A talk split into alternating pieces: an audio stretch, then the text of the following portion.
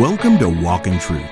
These are the Bible teachings of Pastor Michael Lantz, equipping you to reach out with God's truth to all people and how to apply that truth to today's issues, trends, and culture. Learn more about the program and our ministry when you visit walkintruth.com. Now here's part two of Pastor Michael's teaching in Hebrews chapter 9, 15 through 28, called Our Eternal Inheritance. In the case of a will, reading from the NIV, verse 16, it's necessary to prove the death of someone who made it.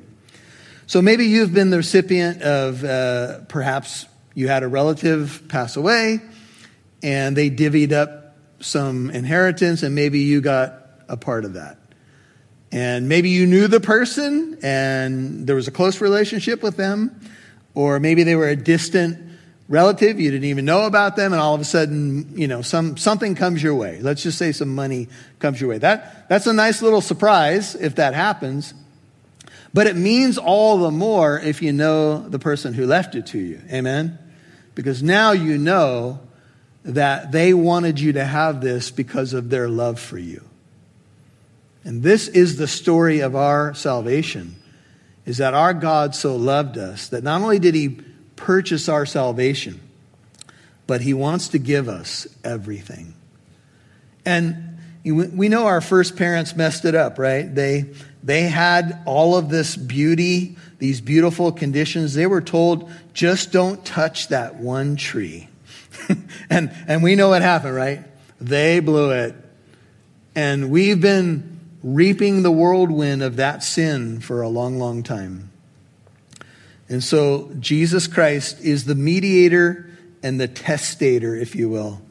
He's the one who died for our sins, and he's also the executor of the will. And it's as if he says, Father, I want them to have everything that you've given me. And his inheritance, interestingly enough, is, is us. Do you know that the Son uh, it's, it's pictured in Psalm chapter 2 Ask of me, and I will give you the nations as your inheritance. The Son, Christ, is given us as his inheritance. And the way that that got purchased was through his blood. And that's where the writer is going next. He says, Therefore, even the first covenant, now speaking of the old covenant, verse 18, was not inaugurated without blood.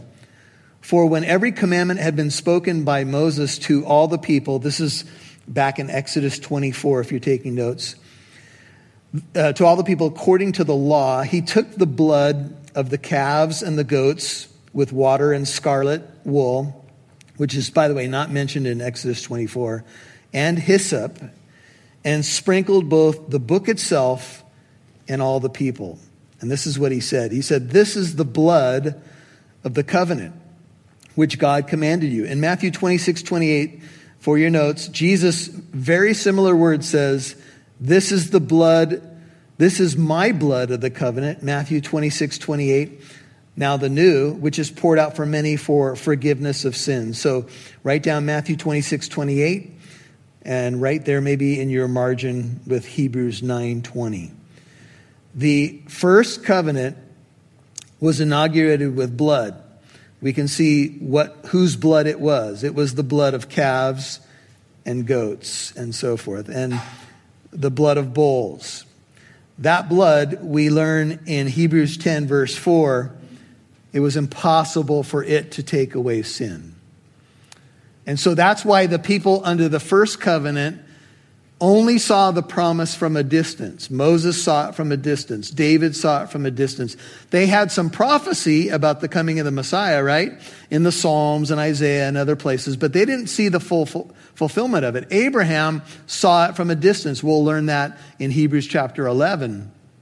But nonetheless, he believed in the Lord and he was looking forward to the Messiah as we now look back to the Messiah.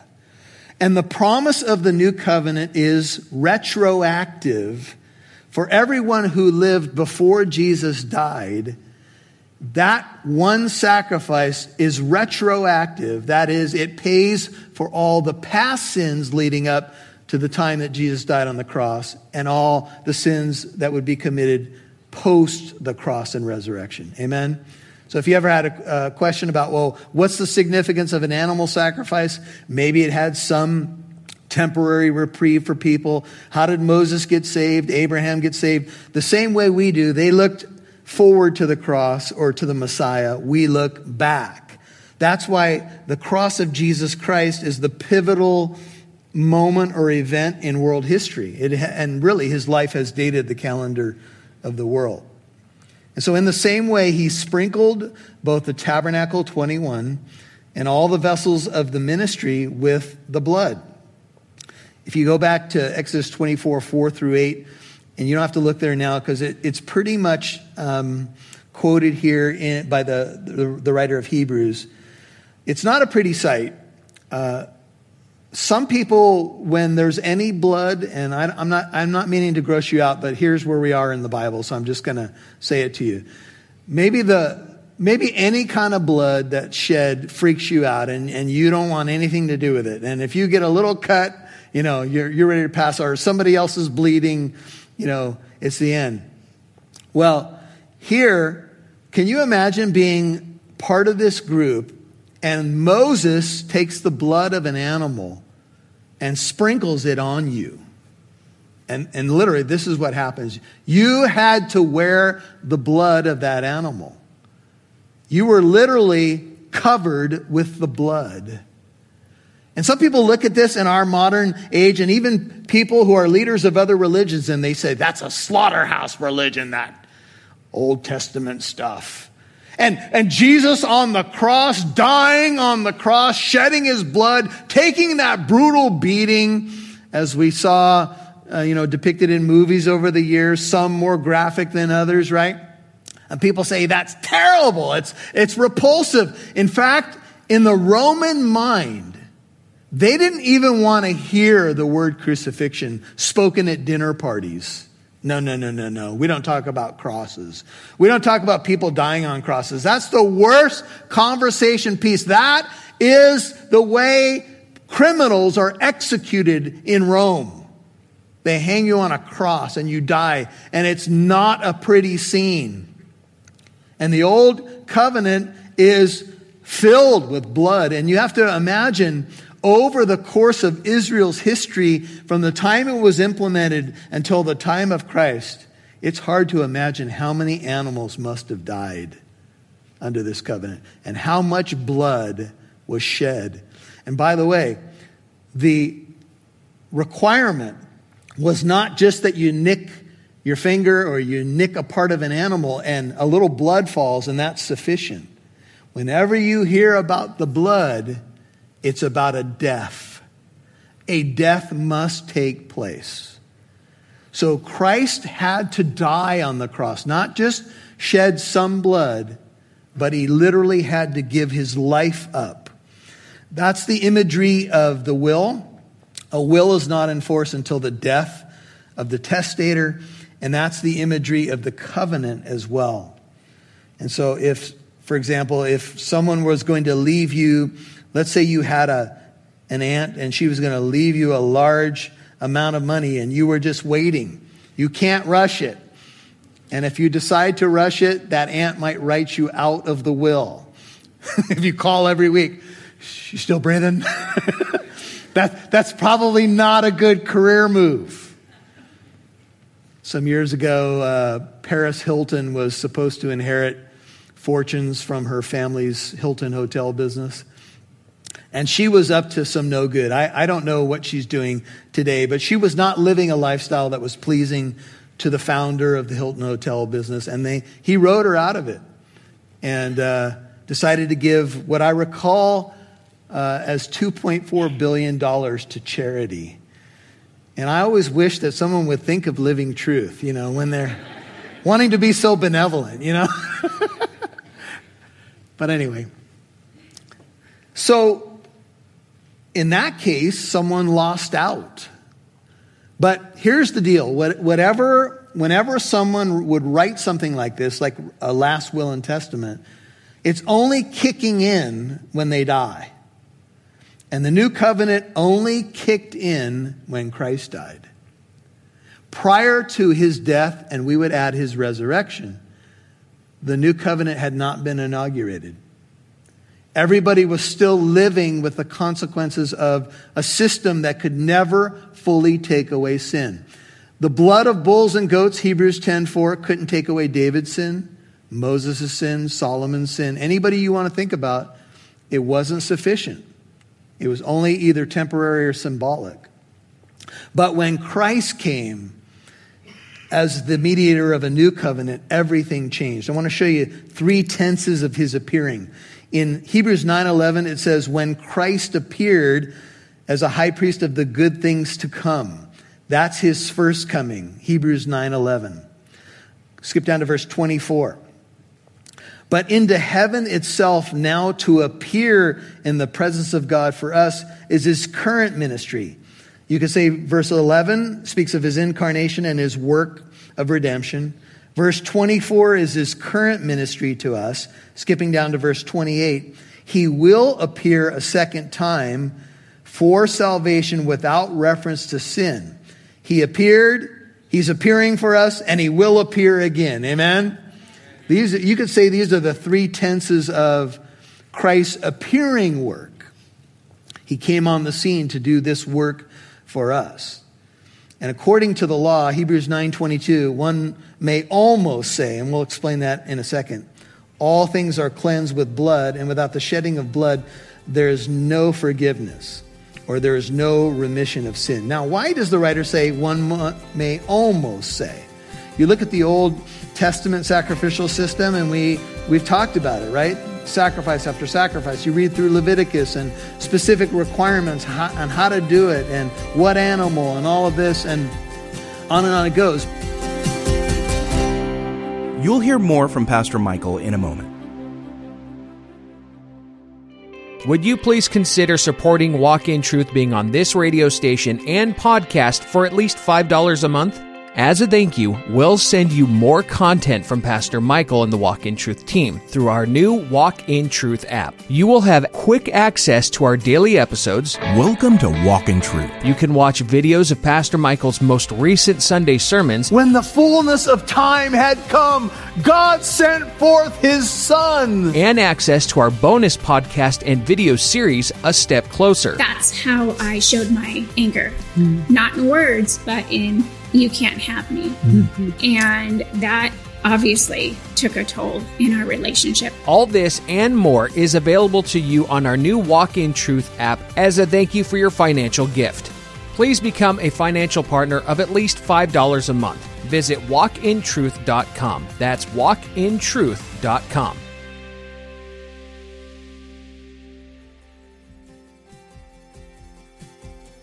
We'd love to see who's listening, so please connect with us on Facebook, Twitter, or Instagram. Just do a search for Walk in Truth Show. Now, back to Pastor Michael Lantz right here on Walk in Truth. Verse 11 speaks of his incarnation and his work of redemption. Verse 24 is his current ministry to us. Skipping down to verse 28, he will appear a second time for salvation without reference to sin. He appeared, He's appearing for us, and He will appear again. Amen? These, you could say these are the three tenses of Christ's appearing work. He came on the scene to do this work for us. And according to the law, Hebrews 9:22, one may almost say, and we'll explain that in a second, all things are cleansed with blood, and without the shedding of blood, there is no forgiveness or there is no remission of sin. Now, why does the writer say one may almost say? You look at the Old Testament sacrificial system, and we, we've talked about it, right? Sacrifice after sacrifice. You read through Leviticus and specific requirements on how to do it and what animal and all of this, and on and on it goes. But Leviticus 5:11 is one verse to write down and here's what it says. It says if he a poor person Leviticus 5:11 is not able to bring two turtle doves or two young pigeons, then he who sinned shall bring for his offering one tenth of an ephah of fine flour as a sin offering. He shall put no oil in it, nor shall he put frankincense on it, for it is a sin offering. And so the old covenant allowed, if you were poor and you couldn't afford an animal, you could offer a grain offering. This is why some writers would argue that the Old Testament sacrificial system is symbolic. Because how could a grain or flour offering cleanse me if uh, the blood has to happen, if a death needs to happen? And that's why some would say here, this, this is a hint that th- we're talking about a symbolic system. But God allowed for someone who was poor to do things in this way a non blood offering for sin. But generally speaking, the norm was an animal had to die, a sacrifice had to be made. And I want you to make a direct application to your own life. You and I are purified by the blood of Christ. You are not a spectator here. You're not sitting in the stands learning theology. Unless the blood of Christ has covered you, you have no forgiveness of your sin. You see, even though the, the blood is a symbol for his death, and that's specifically what the writer's saying, it wouldn't be sufficient if Christ just shed a little bit of blood. He had to die in our stead. Yet, you and I are purified by his blood, nothing but the blood of Jesus in rapid fire. Ephesians 1 7, it says, In him we have redemption through his blood. Acts 20 28 says, He purchased us with his own blood. Ephesians 2 says these words Now in Christ Jesus, verse 13, you who formerly were far off have been brought near by the blood of Christ. 1 Peter 1 Verse 18 says, Knowing that you were not redeemed with perishable things like silver and gold from your feudal way of life inherited from your forefathers, but with the precious blood as of a lamb unblemished and spotless, the blood of Christ. Revelation 1 5 says, To him who loves us and released us from our sins by his blood. There's many scriptures I could give you. Uh, I'll give you one more. 1 Peter 1, verse 2, according to the foreknowledge of God the Father, by the sanctifying work of the Holy Spirit, that you may obey Jesus Christ and be sprinkled with his blood, may grace and peace be yours in fullest measure. 1 Peter 1, 2. And so, all over the New Testament, this reference once again to blood, blood, blood. If we walk in the light as he himself is in the light, we have fellowship with one another, and the blood of Jesus, his son, keeps on cleansing us from all sin, 1 John 1 7. All over the Bible, we have this idea that without the intervening work of Christ, specifically his sacrificial death and resurrection, I'm under the judgment of God. And so, because I'm in Christ, that sacrifice has been applied to me. We were talking in the prayer room uh, before the service, and, and we were talking about the great exchange of the cross. Christ, who knew no sin, became sin for us. Whatever that fully means, I don't know that I fully understand it. But he who knew no sin became sin for us, that in him we might become the righteousness of God. And here's what happened the great exchange of the cross. His righteousness comes to us, and our sin goes to him. This is the great exchange. And I'll tell you what, it's pretty good to be on our side of it. Because what happened was he took the brunt, treated as if he had committed our collective sins of all humanity of all time. Can you imagine the sinless, spotless Son of God who never even knew separation from his Father or what that might even feel like, taking upon himself the sin and the muck and the mire of collective humanity? Just this room it would be an ugly scene if we listed all of our sins laid on him, but the Lord laid on him the iniquity of us all. Why? Because God the Father and God the Son and God the Spirit so loved the world that he gave and he gave and he gave. Therefore, 23. It was necessary for the copies of the things in the heavens to be cleansed with these, but the heavenly things themselves with better sacrifice than these. Now, scholars would say that the heavenly things can't be heaven. Heaven doesn't need to be cleansed. What needs to be cleansed is me. and here's the deal if I'm going to end up in heaven, and we all know that one day there'll be new heavens and a new earth, and it sure seems like the permanent home we will have is a physical new earth, and that's for another sermon. But if we die right now prior to the finality of all things, which we'll talk about in a moment, we go to be with the Lord. To be absent from the body is to be at home with the Lord. How can we be in the presence of God? How can we go into the Holy of Holies? I mean, I know you look in the mirror every day, I do. Sometimes I kind of like what I see. Oftentimes I'm like, oh boy. Amen? Anybody else? Like, oh Lord, help me. Right? I've been a Christian over three decades, and that's my regular prayer. Help me. I know who I am. I know how frail and so forth I can be. What is amazing in verse 23 is that the cleansing has happened in my life. I'm now acceptable in the beloved. I now have a clean conscience. That's 914. I now have the righteousness of Jesus Christ imputed to my account simply by placing faith in him. And that's why when I die, I'll be with the Lord. I don't need an additional cleansing. I've been cleansed from my sin. Amen? You don't have to walk around under condemnation because there's therefore now no condemnation to those who are in Christ Jesus. Romans 8 1.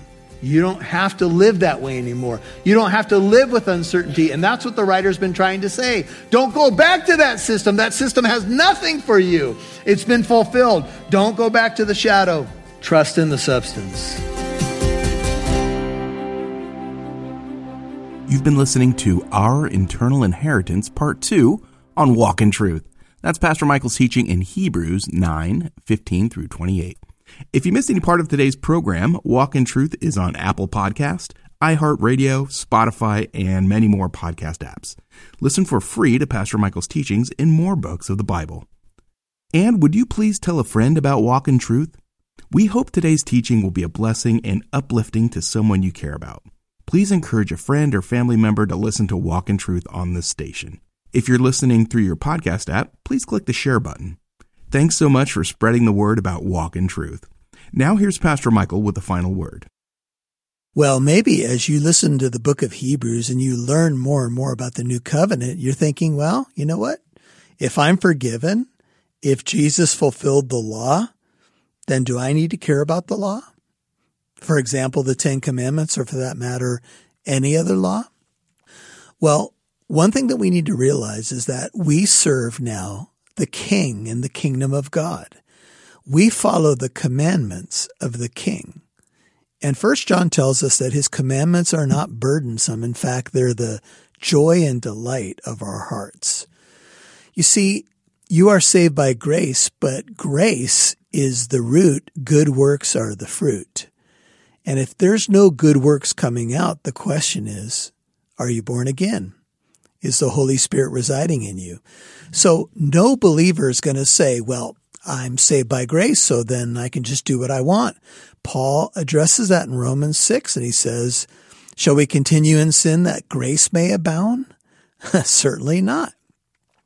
While there is plenty of grace, more than sufficient amounts of grace to cover all of our sin and indeed cleanse our sin. Grace is never an excuse to commit sin. Grace teaches us, the book of Titus says, to say no to ungodliness.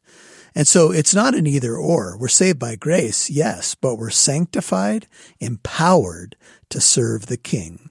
This is Pastor Michael Lantz. You're listening to Walk in Truth. We're excited that you're aboard. Hey, if you're brand new to the broadcast, welcome aboard. We've been encouraging you to tell a friend and uh, perhaps become a partner of Walk in Truth. Hey, for the price of a cup of coffee, five bucks, ten bucks, uh, maybe a couple of burritos at a drive-through place, you could help us walk through some open doors in other radio markets. And that's why we bring it up because we want to reach as many people as possible. Hey, if you want to find out more, go to walkintruth.com and click on donate.